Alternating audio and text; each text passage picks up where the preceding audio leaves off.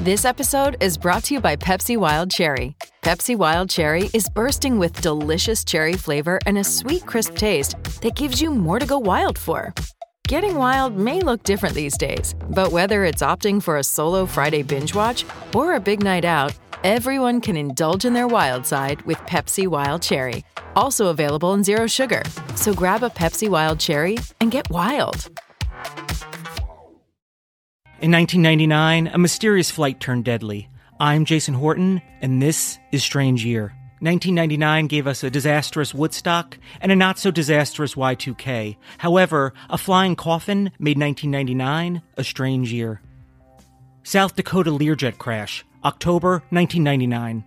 The golf world is mourning the death of U.S. Open champion Payne Stewart and five others.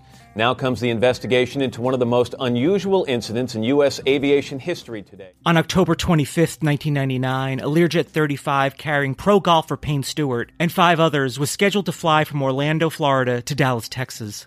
Payne Stewart was en route to the 1999 Tour Championship. The plane ran out of fuel and crashed into a field near Aberdeen, South Dakota. However, all six were dead prior to the crash due to hypoxia, which is a loss of oxygen.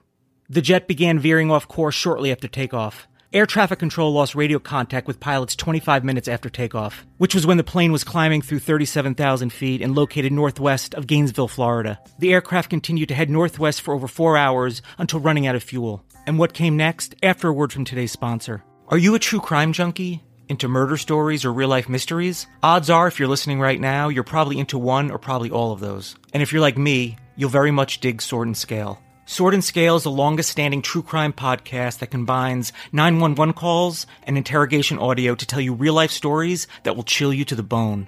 Sword and Scale's host and creator Mike Boudet expertly narrates each shocking episode to fully immerse listeners into a carefully crafted real life story that proves that the worst monsters are real.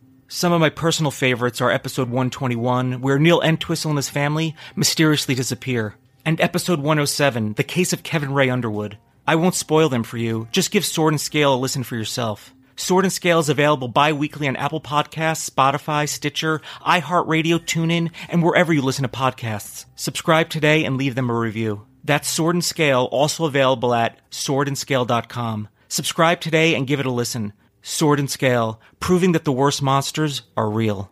The Air Force and Air National Guard tried to intercept the jet during the fatal flight. The pilots said the windshield of the jet appeared to be frosted over or covered with condensation and they couldn't see what was happening inside. They didn't notice any damage or anything abnormal. However, Payne Stewart, the two pilots, his agent, and a golf architect essentially were either dead or unconscious inside the Learjet for hours before eventually crashing. The National Transportation Safety Board determined that, quote, the probable cause of this accident was an incapacitation of the flight crew members as a result of their failure to receive supplemental oxygen following a loss of cabin pressure for undetermined reasons. I want to thank ABCNews.com, NBC News, GolfDigest.com, and the LA Times. Thank you so much for listening, and I'll be back next time with another episode of Strange Year.